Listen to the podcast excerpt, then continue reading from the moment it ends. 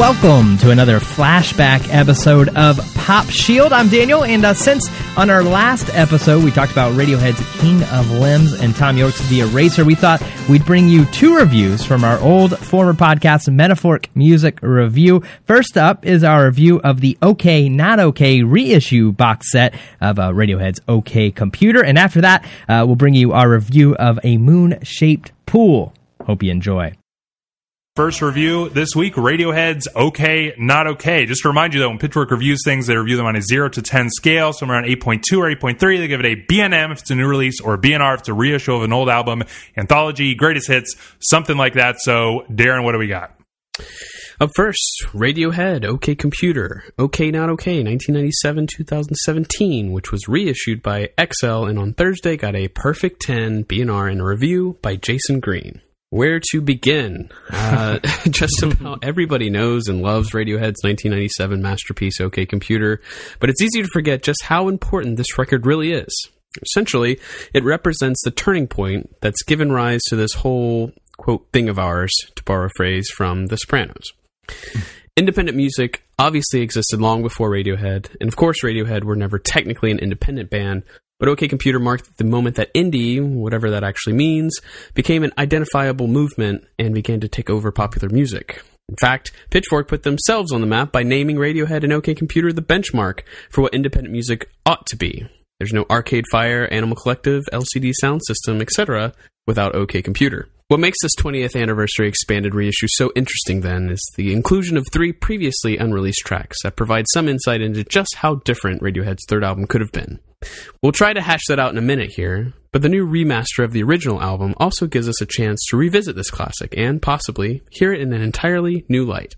So let's, I guess, recap our history with Radiohead and specifically OK Computer.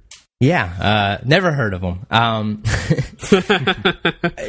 yeah, I mean, I think we've talked about Radiohead before. You know, we were we reviewed uh, Moonshaped Pool. We we talked about uh, our favorite Radiohead albums. I think on on that episode and stuff. Um, you know, I, I, I love them. Uh, I yeah. love this record. I, I don't think I'm quite as big of a fan as uh, uh, maybe you two are, but uh, you know, they're still uh, a, a, great, great band. Yeah, this was like my fucking band when I yeah. you know was uh, coming to enlightenment, musical enlightenment or whatever, high school, maybe 10th grade or something. I mean, when I discovered OK Computer, I couldn't stop and I just obsessively listened to every Radiohead thing possible for several years. Um, you know, kind of burned myself out to be honest. Like uh, this was, I realized this was my first time listening to OK Computer in quite a while. Um, but they were like my number one. They changed my life. You know, like as much as Nirvana or you know anything, Godspeed, more than that, even like anything did. Yeah, I mean, I I don't know what else to really add. It's pretty much been the same experience.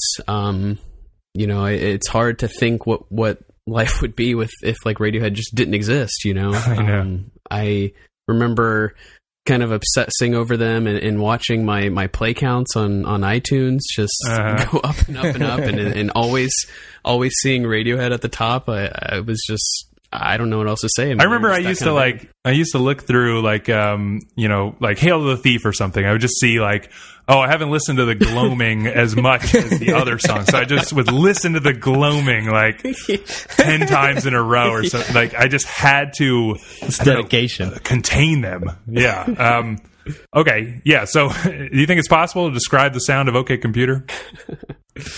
I mean, that's uh, it's honestly so hard. I mean, it, it's it's really almost as hard uh, as when we had to try to describe what Sergeant Pepper sounded like. Know. Uh, you know, to somebody who's who's never heard Sergeant Pepper. This is kind yeah. of.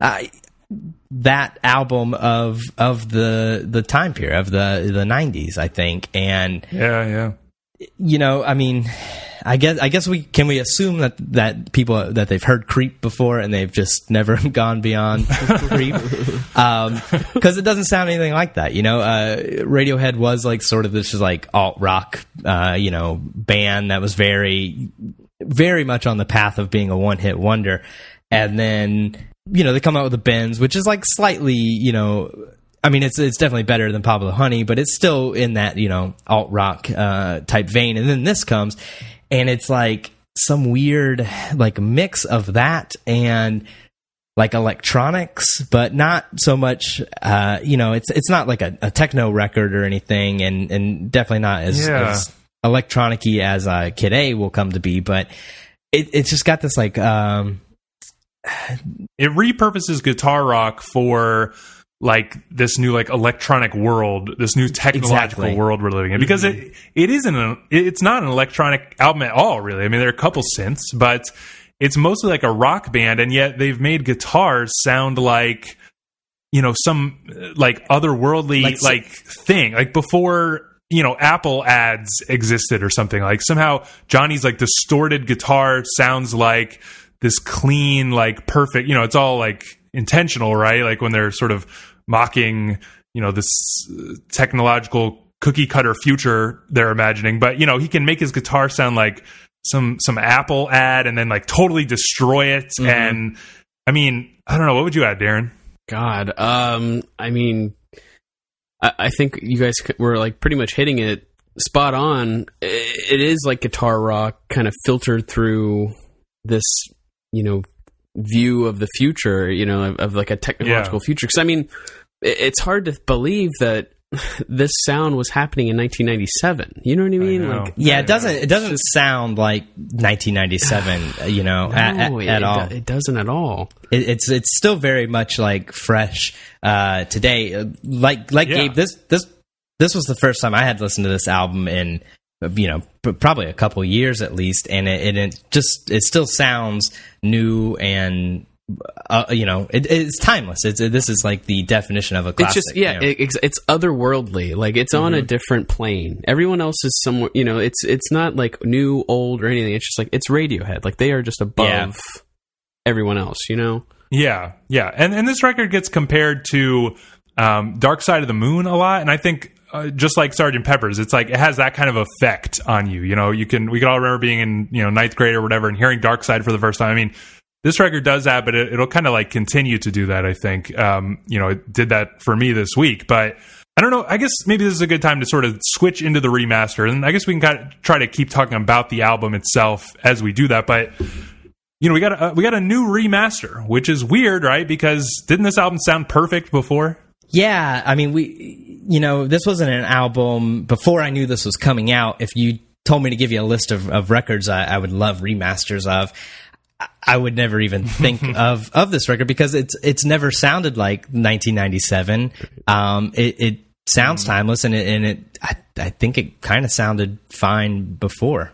Well, that's something that's just special about Radiohead. I mean, Nigel Godrich, the uh, the producer, right. he is just masterful with sound. I mean, it is it is mm-hmm. incredible mm-hmm. to think that something that came out in 1997 still sounds like just amazing. I mean, you don't you, there's no tape hiss, there's no like distortion. I mean, I can't think of I cannot think of really anything that was like flawed with with the sound there. Yeah. So it was I mean very you know surprising to me that they were going to remaster it and then I don't know. I got kind of excited, but what what were your guys like first thoughts on that first listen of a new master of, a, of an album we've all heard like a million times?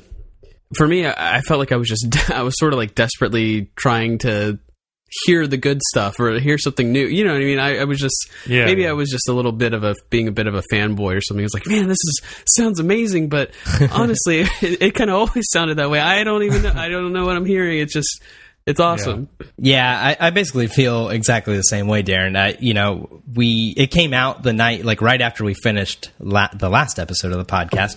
Um, yeah, yeah. So I, uh, I just I, I laid in bed and uh, listened to it in like my real nice uh, studio headphones, and yeah, I just kind of I was I was maybe reaching a little bit, uh, you know, to to. to, to, I wanted it to be like this, you know, like hearing it the fir- for the first time like and, a new ex- exactly yeah, yeah. and and i did I, that first night i kind of did think that and it, it wasn't until I, I you know kind of did a comparison of the two that i, I saw that it, it, it really wasn't that drastically different yeah, it's not drastically different, but I, I had like a weird experience because I, I, I also put it on you know um, my nice studio headphones, was listening to Lossless on Tidal. um, and it was weird because like it was the first time that so so basically they've kind of like spread out the the instruments a little bit mm-hmm. on every track. It's like the panning is wider. It's much harder, yeah. It's it's easier to hear things individually and it's like I don't know, Airbag sounded like more like a rock band and less like an otherworldly thing. I, I, was like, yeah, I wanted it to be the best thing ever, but I was like, I never noticed how much this sounds like like a rock band with, with guitars before. Not that it's like so drastically different. I mean, I think most people will barely notice, but I, I, I mean, I swear to God, I've listened to every track on OK Computer so many times that I don't know. It just sounded like a little more rough around the edges. It's almost like with the original mix of this record, I liked that it was a, it was a little bit like hard to d- distinguish things because it sort of meshed together into like this great sound. I mean, imagine Dark Side of the Moon if you could pick out every individual little thing. Doesn't that sort of defeat the purpose? Yeah, you want it to become like this cohesive uh, item, and it's not like the album before was like Mercury, and that's why you couldn't differentiate. Right, right. You know, it just it, it seemed like it was like layered. Yeah, it was. Yeah, exactly layered. It, like the panning was more centralized, uh, I think. And I, I, mean, maybe it's just because I, you know, I, I, too have listened to OK Computer for years and years and years, and like know it so well that you know when you hear something different, I, you know, maybe this one is better, but I, am so ingrained in that old one that that it's not. But yeah. but I, I do I, I, agree with you, um, especially on like Airbag. It, it sounds much more like a, a, band playing, and I know that's what it is, but before it, it, it right. really like kind of set up that that other world otherworldliness of uh, OK Computer. Yeah, I mean, I, I I didn't really have a negative experience with it. I mean, I think it was fine. It just didn't really. After listening to it re- repeatedly, um, it definitely didn't enhance anything. I, I think, um, nor did it really seem to degrade it. I mean, you guys talk about the panning and stuff, but that wasn't really a problem for me. It, it was fine. To me, this will probably be the way I, I listen to the album um, moving forward, but it's mm-hmm. not in a way. It's not as uh, rev- revelatory, I guess, as like you know when the Beatles got remastered, or you know, right. when we talk about Prince and stuff like that. That's like both of those are examples of like incredible, like changing the way you, are hearing the album, mm-hmm. I guess. But in this example, it's just it's just not like that, you know. Um, yeah, this record really got fucked because it. I was I couldn't stop listening to the Purple Rain remaster. but uh, Same. We'll, all right, we'll save that. Week. Let's save it. Yeah, next week. um, so let's. Ju- let's get into like the uh, the bonus tracks and the B sides. I'm sure both of you guys are very familiar with the B sides that we um, that were on there, but uh, those first three tracks, which were completely unreleased, and I assume neither one of you had heard a bootleg or a live version or anything. Um, what was your like initial impression of those? So we talked about "I Promise," and you know, and and I think I've maybe heard like clips of the like live clips of these or something. I used to be like pretty obsessed, kind of like Dan was with uh, Godspeed, like digging through boot, bootleg recordings stuff, but it was kind of like hearing it in a new light, you know. What, what, were those like? Uh, remember you had all those like bootleg collections. Was it called like towering above the rest? Was that it? Yeah, yeah. I remember so, always stealing those from your computer when we were younger. Yeah. So I mean, I feel like I had heard some of this stuff, but um, it was pretty exciting to hear it. And I mean, I, I think it's interesting. I think we should talk about like is Pitchfork right because Pitchfork is making this big deal about like these tracks are very much like a continuation of the Bends sound. So we got to mm-hmm. remember, like, you know, stuff like High and Dry and, you know, Fake Plastic Trees, like, these are big hits, you know, mm-hmm. from the Bends. And they fit very comfortably in like mid 90s alternative rock radio. You know what I mean? They're definitely excellent songs that are like several notches above anything probably that was playing alongside of them. But Pitchfork was fucking opening for Alanis Morissette, like at that time. And um, that's not so crazy. If you think about most people knew them from High and Dry and Fake Plastic Trees, right? So Pitchfork's whole theory is like stuff like Lift and I Promise are, you know, the band they could have been. They could have just ran with that and been that kind of like sad alternative rock, acousticy kind of thing. And they probably could have sold like you know, a lot of records. You know what I mean? Yeah, I, I really would like to know like uh, what order these songs were recorded. Like, were these three songs recorded or, or maybe even written like before the rest of the record? Because it really like I, I I tried to think of like if the I was going to put these songs on the record, like where would they fit in? And Yeah, I, I no promise you could maybe kind of work in. I, I think it it wouldn't be a horrible like mm. closer. I- I- It would be better without it, I think. But you know, maybe you could work that one in. But the lift and Man of War, like you know, I could find a spot maybe on the Bends for them, but yeah, I, I just I do not see where they would fit in here. So it, it just really, I'm curious, uh, and probably we'll never get to know the answer, but uh, like what what order these were written and recorded and and everything in. Like, what was this? They almost went in this direction for real, or were these, you know, maybe just to give the record label to keep them off their back or something? You know. Um, I mean, I want to. I kind of want to talk about these three, and then I want to talk about the B sides. So, like with these three, um, I was of the three, I was obviously most impressed with "I Promise." I thought that was that kind of like stood out. Yeah, I agree. uh, among the Okay. three. Um, I think "Man of War" actually kind of has that that guitar riff is like a little spacey. It reminds me of like Subterranean a little bit. Um, Yeah. So I feel like that has a little bit of like a okay computer flavor. But then when I got to Lift and I had there was you know Pitchfork was like talking about it, writing articles. I was like, man, I cannot wait to hear this song. Like it sounds like it's just gonna blow me away. And I was like so let down by it. Um, you notice I Ooh. used Ooh, let, yeah. let down there.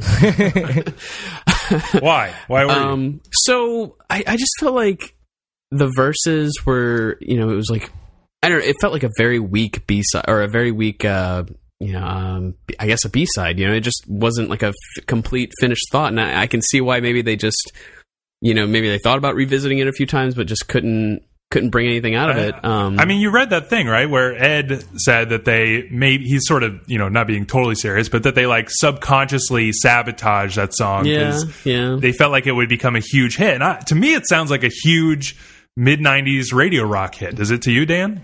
Yeah, it re- it really does, it, and uh, that's the song I think that really, if they had gone that direction, you know, this this record would have just been the Bends two ish, and they would have just been one of those '90s Yeah. alt rock kind of bands. Yeah, But I think it would have been a lot more forgettable. Like I feel like the Oh, song yeah, no, would have it- been a minor hit in the '90s, but it wouldn't have been like a they would not right, be the right, band they are know, today. No, anything major. no. Well, if they didn't have OK Computer, you know, if, if it was just like the Bends, and you know, we would know Fake Plastic Trees and High and Dry as like these really lovely gems of the '90s, but that that would be it, you know. Um, so yeah, and it is weird. Like if we talk about the B sides, I mean, isn't it weird to me? Like for one, I, also have a hard time figuring out where any of these B sides would could possibly fit in the album. Right. Um, they they also rely on like you know hard alternative guitar type things more. Um, but also like they all they're great. Radiohead's known for their great B sides, but they all seem to like pale extremely in comparison to all the stuff that made the album. It's like You're absolutely. did they just right. happen to write only 12 like perfect songs? Yeah, it's like the the B side disc. I, I I think I enjoyed the B side disc more when I decided to listen to the B side disc, you know, as its own thing. When when I would go through Yeah, the yeah. whole thing at once, it, it really just kind of showed you how much less good these songs are than the songs that that made OK Computer.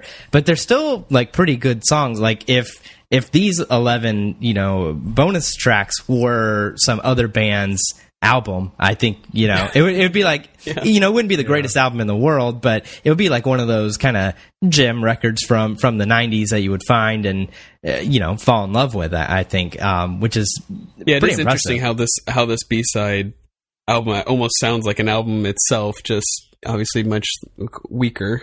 Yeah, and um, all right. I also wanted to ask about. I mean, like you know, I was working on that little background information thing, and like you know, I really think like the world would be totally different. I mean, it's interesting because Radiohead is not an in, an independent band, and you know, OK Computer was huge, right? It was like lauded and you know, Rolling Stone. I'm sure they were on the cover. I mean, it was huge, but for some reason, like OK Computer became this like rallying cry of you know whatever this like scene was going to be. You know, like the, the- what our what our podcast belongs to, the stuff we've been listening to, what Pitchfork ended up doing. I mean, I, I, I told this story before, but when I first discovered Pitchfork.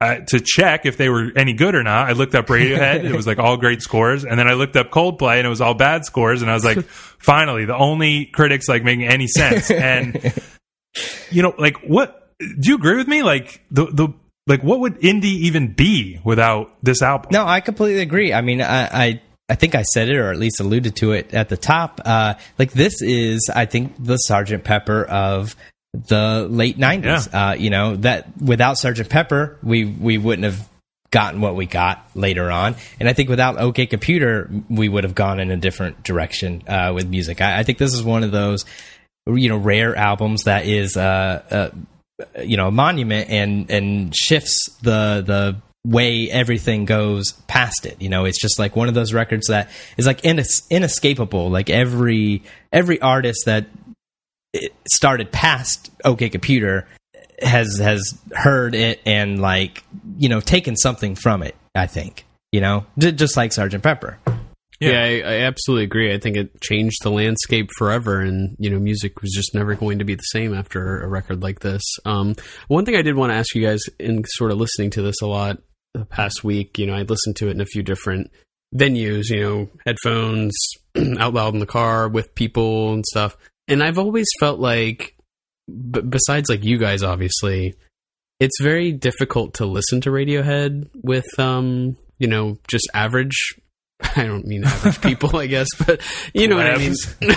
I don't, I'm not necessarily going to say plebs, but uh, you know, I I could have friends or family members listening right now, but uh, you know, it, it just uh, it, it it showed it really made me realize how much of like a singular experience Radiohead tends to be, and it's weird because it's like it's one of my favorite things, like my favorite right, album, and it's difficult to just turn. Like, what song would you pick if you were like something on OK Computer and you wanted to show somebody with just one song? Like, which one would you pick? Karma Police I mean, or Paranoid Android. Yeah, Karma Police was a big hit, yeah. and then I think Paranoid Android like was like a moderate hit, yeah. hit. But if it's somebody who's like at, at all I don't know. You know, you could tell the kind of person that's that when Johnny's guitar slides in for the first time, if it's gonna like rock their fucking world. You know what I mean? yeah. Like if you if you know they're that kind of person, show them that one. But otherwise, I think Karma Police is a is a safe bet. But you're right. It's kind of weird how this album, you know, it's not like loaded with radio staples. You know right. what I mean? But again, that's how Sergeant Pepper is. You know, Sergeant Pepper's not really loaded with radio singles. Uh, you know, with a little help is basically yeah. and uh, Lucy and the Sky of Diamonds. Those are Lucy, really the only yeah, like yeah. Beatles songs from that record that are on the radio with any like frequency. Yeah, that's true. I mean, you know, but then you think about like Dark Side of the Moon has like a bunch of well, that album's garbage. So. Well, okay, but you know. All right, all right, all right. Um, but you know, this record is kind of in that vein of that kind of a record. But you're right; it doesn't have like the little individual pieces, and it's hard to be hard to convince somebody that uh, was uninitiated. Um, but uh, okay, so to wrap it up, I'm for one very glad that they didn't uh, they didn't follow the lift course and instead gave us this amazing album. Am I alone? No, I, I, I completely agree with you there. yeah, I wanted more of like a Alanis Morissette style. Yeah, yeah. If only they had made more Alanis Morissette type stuff. All right, let's take a look back at our review of a moon-shaped pool. Yes, so our our last record that we will be reviewing was a huge one um, from Radiohead. It was a moon shaped pool, which received a 9.1 Best New Music, which at the time was the highest rated album by Pitchfork of the year. So there was definitely you know a ton of hype uh, surrounding this, which is just commonplace for any Radiohead release. Mm-hmm. Um, you know, everybody was freaking out, going crazy. Tons of articles. Every little bit of information that came out was, um, you know, being eaten up by all the fans. And you know, heading up to this album, um, there's obviously a lot of talk about their last release, which was The King of Limbs. And you know, I think we all kind of agreed that initially when it came out, it was sort of treated as a bit of a disappointment. Um, you know, I think the length of the album kind of was a problem for a lot of people. They felt like after so many you know, what was it, four years since In Rainbows, they they gave us a relatively almost EP length yeah, uh, record. Yeah. But since then, you know, have have opinions been changing? I mean, how were what did you guys think when you first listened to the record? I I never was that disappointed with King of Limbs. I kind of like shorter albums. I uh, I have a short attention span, so I don't mind the short. I don't mind the short. Uh, Darren knows. It's, it's vigorously. Um, Uh, so I don't mind the shorter albums. That was never an issue with me. Uh, and I, I always liked the songs. I, I've always liked King of Limbs. I don't. I never. I never really got that. Yeah, I mean, I I don't know why, but I I just stayed up like all night. There were just all these rumors that it was going to drop, and I just literally stayed up all night. I was so excited, and I think it leaked like around like six a.m. or something like yeah, that. it was pretty our early. time, and I, you know, quickly downloaded it, started playing it. You know, the sun was rising. I know this sounds really like lame, but a little bit, a little bit. I was so into it. It was like such a moment. I was just like listening to it, and it just has that. It has a sound that's sort of appropriate for that moment. I was sort of surprised how short it was, and I did get caught up in some of that hype about the rumors that there would be a part two. Um, you know, the last track Thom Yorke is repeating, uh, if you think this is over, then you're wrong. it's very short. Um, and people, you know, just built up, you know, they started finding clues everywhere Yeah. where it was just total nonsense in retrospect. But kind of prevented people, I think, from really like in just enjoying the album and seeing what it was about itself. Um, I have noticed for sure that since then, I think people have started to warm up to it and really find it very special. I think the instrumentation is really unique. It's it's got such a cool vibe. I think a couple of the songs to me get a little like they they overstay their welcome because it'll be like very simple, like a piano line that just goes and goes and very sparse. You know, it's just not as like endlessly rewarding. Um, but did you guys return to it? Did you guys check it out in, in anticipation of this record? And what did it sound like to you?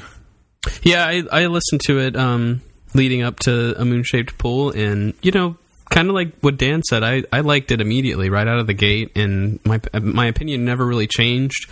I wasn't really disappointed with the length of it at all. Um, you know, I was I was really into like Lotus Flower when that one came out. I was so hyped on it, and then you know the album. I mean, was it? You know, did it hit me as hard as like some of the their other great albums? Maybe not, but you know, the great thing about Radiohead and them being like I I like to think of them like a like a legacy band. I mean, they've just been around so long, but every release there's just something different about it, and you can really find something that you truly enjoy. And like I, I think this one, the, the King of Limbs specifically, um, you know, hit all the right right beats that I was looking for. Yeah, I mean, but this one totally opposite. Everybody seemed to love it right away. You know what I mean? Yeah, basically. But um, let's walk through our approach. Um, what was it like hearing this this new Radiohead record for the first time? I can't think of a time I've listened to a Radiohead album, maybe minus Pablo Honey, and didn't just think it was a great album from the first time I heard it. I, again, minus Pablo Honey, I don't think they have a bad album, and and this one's no different. Yeah. What about you, Darren? Was it immediately amazing? Um, you know, "Burn the Witch" was definitely immediately a song that I was like very much into. Of course, that came out b- just before the album did Yeah. itself, um, so I was very excited about the rest of it. But you know, I have to say this was the first time I listened to a Radiohead record and felt like, wow, I, I'm gonna have to really try to dig into this and find something because like it just didn't strike me Yeah. right away. What about you? Yeah, I mean, yeah, I think I totally agree with that. It it took me a little work to get into it. You know, I remember putting on in rainbows for the first time and just being blown away. Well, Like, I mean, 15 step is just the. the Yeah. it's the way it starts with those drums. You can't. Right. It's got your attention from the first note. Yeah, and even you know King of Limbs, like I said, you know the first listen I had was really exciting for me, and it was like overwhelmingly beautiful. This one was, yeah, it was like it didn't click the first time. Like there were lots of little things that I noticed that I, I just thought, oh, that's awesome, that's great. But it took it took a little bit um, extra work. But how about um, after putting some of that work in, Darren? Did you uh, start to love it? I was definitely very slow to really like it.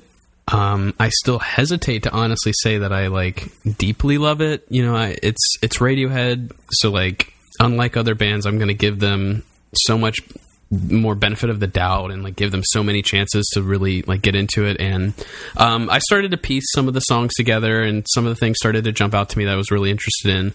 But as a whole, as in a complete album, and of course we'll, we'll talk about like different comparisons and stuff i definitely love this one less than a lot of the others Yeah, I could see that. It's definitely not my favorite album of theirs, but again, my sixth favorite Radiohead album is still like a pretty high score. Right. Yeah. Well, let's you know let's try to describe the sound. What makes it kind of a, a tough listen? I think it's it's like very dreamy, it's like very ethereal. It kind of and I think that ethereal, dreamy sound tends to like kind of make songs and, and, albums like become background when it's like that. It's yeah. it's not like like 15 step grabs your attention from the first note.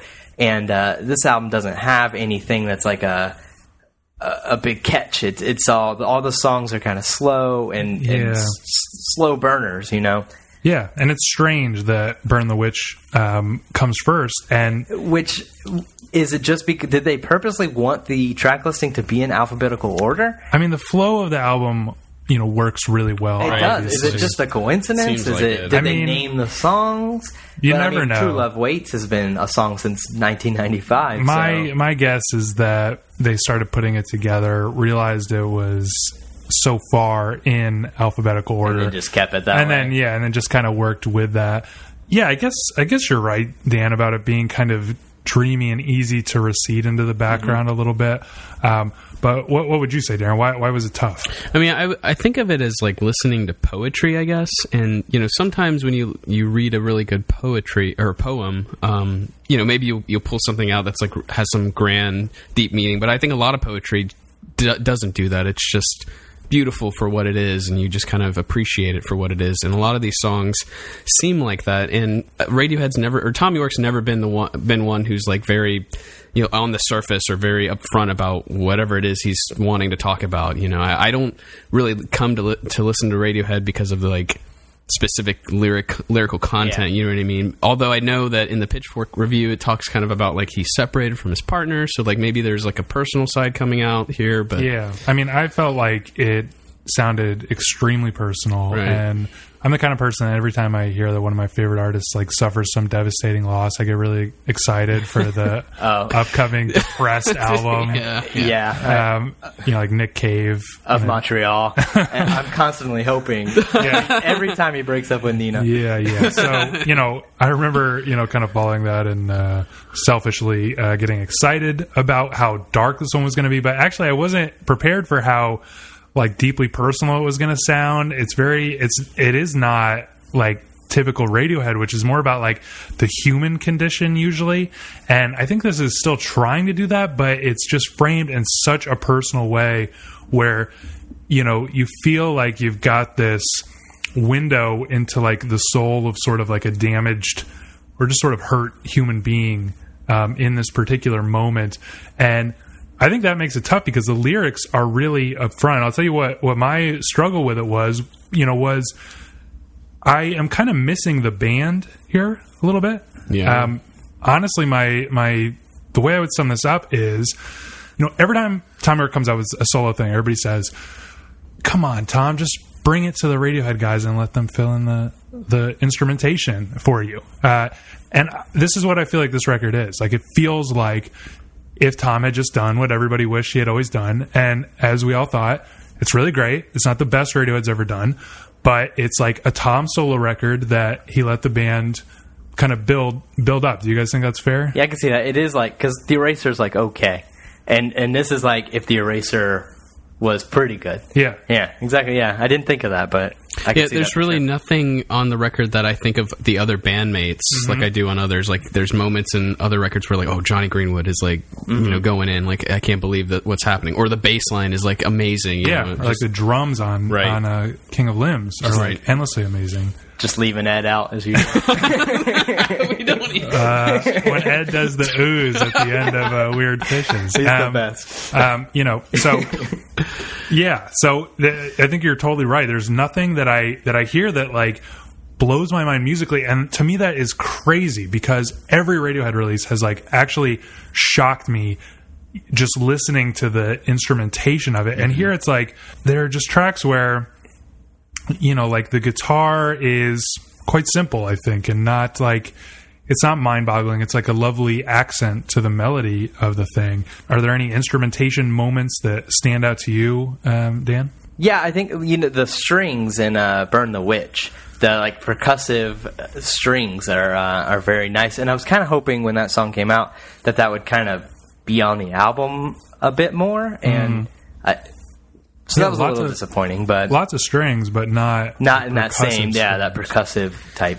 But you know, frankly, the piano stands out most of the time, right? Yeah. Thom's piano. I mean, maybe Jonny's playing some of it. I know he, he played like piano on Karma Police, but um, you know, that's what makes it feel so like personal. So much about Thom is that it's it's always the piano that kind of delights me. Like on um, you know, like on Decks Dark, I think like there's some like piano flourishes, you know, and of course the bass is is pretty nice on the track, but I think the piano is the star. I love like on Daydreaming that piano line. It slowly like becomes it gets like an electronic kind of synthy sound on it, but it, you know it's still just that little that little melody, that little circular melody. Um, so not a lot of big flashy moments, but you know, are there any like highlights just as songs for you guys? Um, I, I definitely love the song like "Full Stop" and uh, "Glass Eyes," and I I think "Full Stop." If, if correct me if I'm wrong, but there's there's a moment in there that sounds like Radiohead. Like the whole band is playing, and like the guitar really like kind of swells, and it's only like towards the end of the song where they really kick into something. Yeah. Yeah. what about you? Yeah, I, I think Decks Dark is like one of the best Radiohead songs, at least in, in, in recent times. That that song is, is super rad. And, uh, and while we're talking about songs, True Love Waits finally Yes. making an album. That was first played in I think either '94 or '95. So uh, you know, Yeah, what do you that guys- song can drink by now. What do you guys uh, make of that? Like, it's it's like a pared down version. It's like- almost like not fun to have the official True Love Waits because we've been waiting for so oh long. Oh my god! You know, actually, I I really love this track. I mean, I think it's it's probably one of the best moments on the entire album. Kind of sums up that whole personal. I mean, it, it- there's a whole new element added to it because of this with whole. the the story. yeah. Right, with everything that's going on with Thom and everything, and regardless of obviously the song has been written for a very long time, but it just takes on a whole new meaning when you approach it like that. Yeah, I mean that that is really interesting, but it, it, it's a very sparse, like kind of almost solo piano in a way version of the track. Um, do you guys think this is a good time to jump into comparing it to the other albums? Because I cannot stop thinking about videotape when I hear this song. It is. It is sort of like a a companion to videotape. I think videotape's a little better, but it does have that that videotape vibe for sure.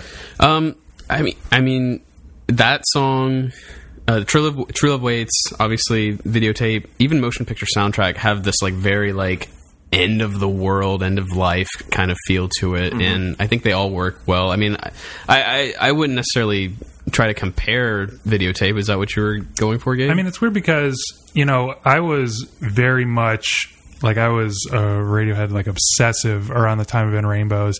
Um, you know, where I would like I was watching um, every clip that would emerge from them playing shows, and I would like you know put them or like save them as MP3 files and listen on my Yeah. on my phone and stuff. Or you know, I don't think it was iPhones at the time; it was like iPod Nanos or something. But, um, but I would listen to them for real, and you know, videotape was a the first time they played it was a song that built an intensity, and the whole band came in, yes, I and it was like classic kind of Radiohead or just classic anybody closing track. It felt like, and it was really surprising to hear that fi- that final version. And I've Mm-hmm. always really thought about the sparseness, how they like just took everything out of it except for just like its core, which is almost like to me. I think it shocked a lot of people, but it was more like gut wrenching, more emotionally powerful because it was so sparse and just that weird little like again, you know, on a moonshaped pool, I feel like I instantly get and could probably duplicate like almost every sound on there. But you know, like even on videotape, you know, that like weird wind up, like the drum sound is like so strange. Like I don't you know, I don't know what the hell that is, but it's amazing, right? It's an amazing sound. Um, but for me personally, you know, I'm going a little bit out of order, but I was thinking about um, in rainbows all the time while I was listening to this. Were you guys? Yes, I actually after listening to this uh, moon shaped pool a couple times, like I immediately went back to In Rainbows and was just like floored uh, like all over again because you know kind of similar to what you guys were talking about like back in 2007 you know we were all i was like a huge radiohead fan and i think it's the peak of all three of our yeah fandom. exactly yeah. so we had missed we had we'd probably come in right after hail to the thief had come out so we basically missed all the big releases before that and you know the lead up to in rainbows was huge i mean oh my god they're gonna they're releasing this album for free or you can pay yeah. whatever you want it was it was incredible i remember staying up super late listening to it like three or four times before going to bed and just being like knocked out. I mean, even after listening to all of these tracks that you know that they were playing live, I was just completely blown away. And it was a feeling that like you know obviously didn't didn't happen with the King of Limbs, and even to a lesser extent did not happen with with this album. So like. I, I kind of come back to In Rainbows a lot when I listen to this to this a moon shaped pool, and you know the comparison. I mean, there's just it's there's no comparison really in, between the two. I agree, and I, and I think I think in Rainbows is is definitely my favorite Radiohead album. I think it's I think it's the best one. Wow, I mean, it's it feels like that one that's going to be like a sticker on every album best sense in rainbows yeah. you know what i mean yeah kind of yeah. although this is really this is really um, getting a lot of critical acclaim so i'm not so sure but in rainbows feels like a classic and yeah it blows you away and even stuff like uh, desert island disc on this record feels like an attempt to redo uh, faust arp from yeah. you know like yeah. the sweet little acoustic like kind of like weird mystical sounding melody you know that on in rainbows i mean that song is gorgeous on in rainbows and i think it falls a little bit flat on a moon shaped pool. I think it's a little bit you know just not not as not as exciting. It's a little bit like you know being a, a longtime radiohead fan you sometimes will hear that thom has performed a new track at a you know an acoustic set for global warming or some something like that and you'll listen to it and it, it, it never sounds like that good every time. It never sounds that good. Yeah. And then sometimes you hear that song pop up later in a studio setting or with the full band live, and you're like, damn, but this is like. It, feels like one of those songs that just nothing was changed. Like it's still just in that yeah, state. Ed didn't get his hands on it. the secret genius, Ed. Where would you guys rank this new record in your top favorite Radiohead albums of all time? Well, I guess the easiest way to be it. My favorite is in Rainbows, and then I, I think after that it's probably OK Computer, Kid A. I think just kind of on my mood, those could switch, and then uh, I like Amnesiac after that, and then I think Moonshaped Pool is probably fifth. So it's kind of in the middle. They have nine albums, so it's kind of squarely in the middle of the middle of the road Radiohead album. I think. Hmm. And I mean that you know that shouldn't take anything away from a moon shaped pool. No, it's it's definitely again, a good being, album. Being the second worst Radiohead album is like still like an eight and a half or something. Right. You know? I mean, we're talking about a band, a one of a kind band here that you know of which there are no other bands it's that when, exist like when this. When we're old, this will be our dad rock. This will be our our Led Zeppelin. You know. Yeah. I mean, you know, trying to trying to line up the Radiohead albums are just very similar to like trying to line up Beatles albums. No, you know exactly. I mean? There's no doubt. I didn't want that. to go that far. I mean, that's it just I was thinking. yeah. So like for me, I mean, Kid A is always probably always going to be at the top of my list um, for lots of different reasons. But then In Rainbows, OK Computer, Amnesiac. Honestly, King of Limbs comes in at five for me. I mean, I, I do I do like that record a lot. After that, I would put a Moon Shaped Pool and then wow, so a Moon Shaped Pool below the King of Limbs. Yeah, that's uh, does that surprise you, Dan? Uh, I put it just one above it, so yeah. Okay. I could see it. I, you know, trying to digest that. I mean, to me, it's like I find it really hard to be OK Computer. Frankly, that that's probably my favorite. You know, after that, got to be Kid A. Although, like on certain days, depending on the weather and like the atmospheric pressure, Kid A kind of like goes above OK Computer. Um, below those two is in Rainbows um, for me, and you know, but like from three to four is a big like a much bigger jump. Those three are like three, I think, of the best albums just ever made. After that, probably do something like Amnesiac and then A Moonshaped Pool after that. And I definitely love this record, A Moonshaped Pool, um, but it just doesn't feel as you know, just not as mind boggling as um, as some of those other records. Did you guys? Go back and listen to some of these classic records in preparation for this. Yeah, I listened to uh, everything except Pablo uh, over over the past uh, week week and a half. and yeah, my feelings like really haven't changed. It, but, but in rainbows is just, I, it's the best to me. It's just so catching. Yeah, I, I, I went back and listened to them. I you know I I'm in Florida, like I said, and made like a 17 hour drive, and just got to listen to like every Radiohead album multiple times, and um, you know, and and that was actually quite pleasant. And I, I was like kind of re blown away, like you were mentioning, Darren, by in Rainbows. Um, it just in contrast to a Moonshaped Pool, there's so many sounds that I can't even like wrap my head around, like the crunch of the bass on body snatchers you know what i mean mm-hmm. is like you know just a simple it's just it's basically just a distorted bass but the way they've done it is like incredible you know what i mean and i you know how they have the second disc in the in the box set yeah. that first came out i i love that second disc even i wish that was like just kind of officially a part of the album yeah especially because like bangers and mash is like yeah the most banger track. It's so there are good. a lot of gems. I wish that was. I wish that was stuck on there. I mean, I don't know. I, I love the ten track in Rainbows. I mean, I think it. I yeah, think it's, it's perfect, perfect. Honestly, I, I, there's really no weak points on that entire album, and there are just so many like moments where you're, you know, like you're getting goosebumps and just you know blown away. I mean, you have nude, you have Ar- arpeggi, uh, you know, Reckoner, House of Cards. I mean, and you know, I kind of think about like you know these songs were like played extensively live mm-hmm. before they sat down and recorded this, and I don't know whether or not that had anything to do with how great the album ended up sounding. But this, but in Rainbow sounds like a record that the band you know took a, all the time that they needed to get it right. I think when you road test songs, I think for a lot of bands and maybe even most bands, it, it works. I mean, just playing something every night for months and months, you're gonna get better at it, and you're gonna find, oh, you know, I like this part, but uh, yeah, now it's bothering me to change it a little bit.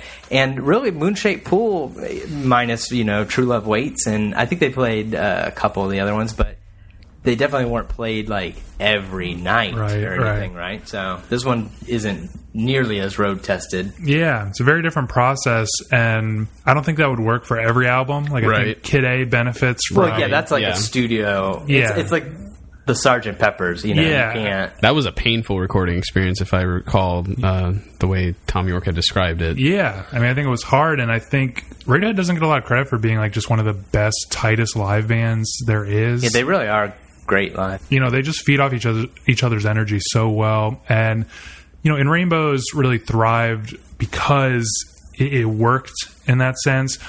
And you know, that's just to say that I don't think that works for every album, but I think it would have worked here. I think you're actually exactly right that I think this album, A Moonshaped Pool, could have benefited from more feeling it out, more road testing, more like you know, sometimes it, it frankly just feels like maybe Jonny doesn't know what to do, or maybe maybe he's smarter than us and just knows like, oh, this is kind of like a fully formed song of Thom's, and I should just kind of accent it a little bit. Sometimes stepping back is yeah. less is more, yeah. but you can feel like I always I always get this sense on in Rainbows that you know how like almost all the songs kind of transform by the end a little bit, mm. or that album it has like one trick, it's like a one trick pony, but it's like a fucking great trick, like yeah.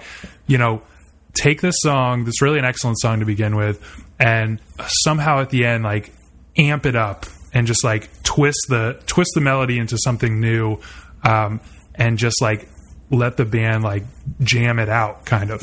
And it works so well, actually. Um, this album, you know, was just more like there wasn't that room. It was like he came with the songs finished, and they, they added to him a, a, little bit. Yeah, and I mean, I don't want to read too much into it, but it does seem like the band as individuals maybe were busier than they may have been back when they were recording in Rainbows. I mean, you know, Jonny Greenwood is doing a lot of different side projects and stuff. So, in you know, I think Phil Selway had said like, okay, yeah, we scheduled some time yeah, at this he, part of the he year. He had a solo album. And, yeah, and so it just seems like things. they were like, all right, we're going to take these two months and we're going to knock an album out no matter what, you know. So yeah. they, I can imagine them just getting there and running through these songs that Thom probably had, yeah. you know, mostly completed. So. Yeah, and um, you know another thing that I, I learned kind of on that long drive was sort of developed a like a newer appreciation for Kid A. It's like never an easy album, but it, it feels so prescient now. You know what I mean? It just like predicts oh my god the world today, yes. unlike anything I've ever heard. yes. heard. Absolutely. Like I, I listening to OK Computer, I kind of mentioned to you guys off the record, but um, you know, I talked about how Fit or Happier just felt like it was like the story of my life. So like, Right. you know, growing up, like when we were younger, when we were younger, listening to the record, you know, it had a totally different meaning, but it's taken on something totally different that I feel like, my God, I cannot believe that this record came out in 1997 because Yeah. it, it could have come out yesterday and, Yeah. and fit right in. And with Fitter, Fitter Happier uh, in high school, I tried to be super edgy and get that into the, the graduation video. it, it, it hit the cutting room floor. Yeah, no, I mean, it was closing up. Would you guys agree with the score on this one? Yeah, I think 9.1, it's not the best Radiohead album. It's certainly not the worst. It's pretty middle of the road as far as Radiohead goes, but uh, 9.1 is kind of Yeah. the middle uh, score for a Radiohead record. That's true. Um, you know, if you're if you're gonna say obviously that the big three we just we've been talking about are tens, you know, I hesitate to want to give this a nine point one only because, and I wouldn't go too far lower, but than that, maybe an 8.7, 8.6. Um, I don't have a lot of issues with this with this album. It's just that, you know, you're we ha- they they have so much they have such a huge body of work that are incredible albums from before that. So it it it really makes it difficult to say, yeah, this one is like 0.9 points away from like a Kid A, and it just doesn't feel like that to me. So I would definitely lower it just a little bit, but definitely at best new music, no doubt. Yeah, I mean, I think I think I, I kind of agree with you almost exactly. I'd say something around an eight point five or something like that. Thanks for listening, and uh, we'll be back with you with a brand new episode of Pop Shield in one week. Feel free to email us. You can do that, popshieldpod at gmail.com, and uh, follow us on social media. All that stuff is at Pop Shield Pod, and we'll see you in one week. Thank you.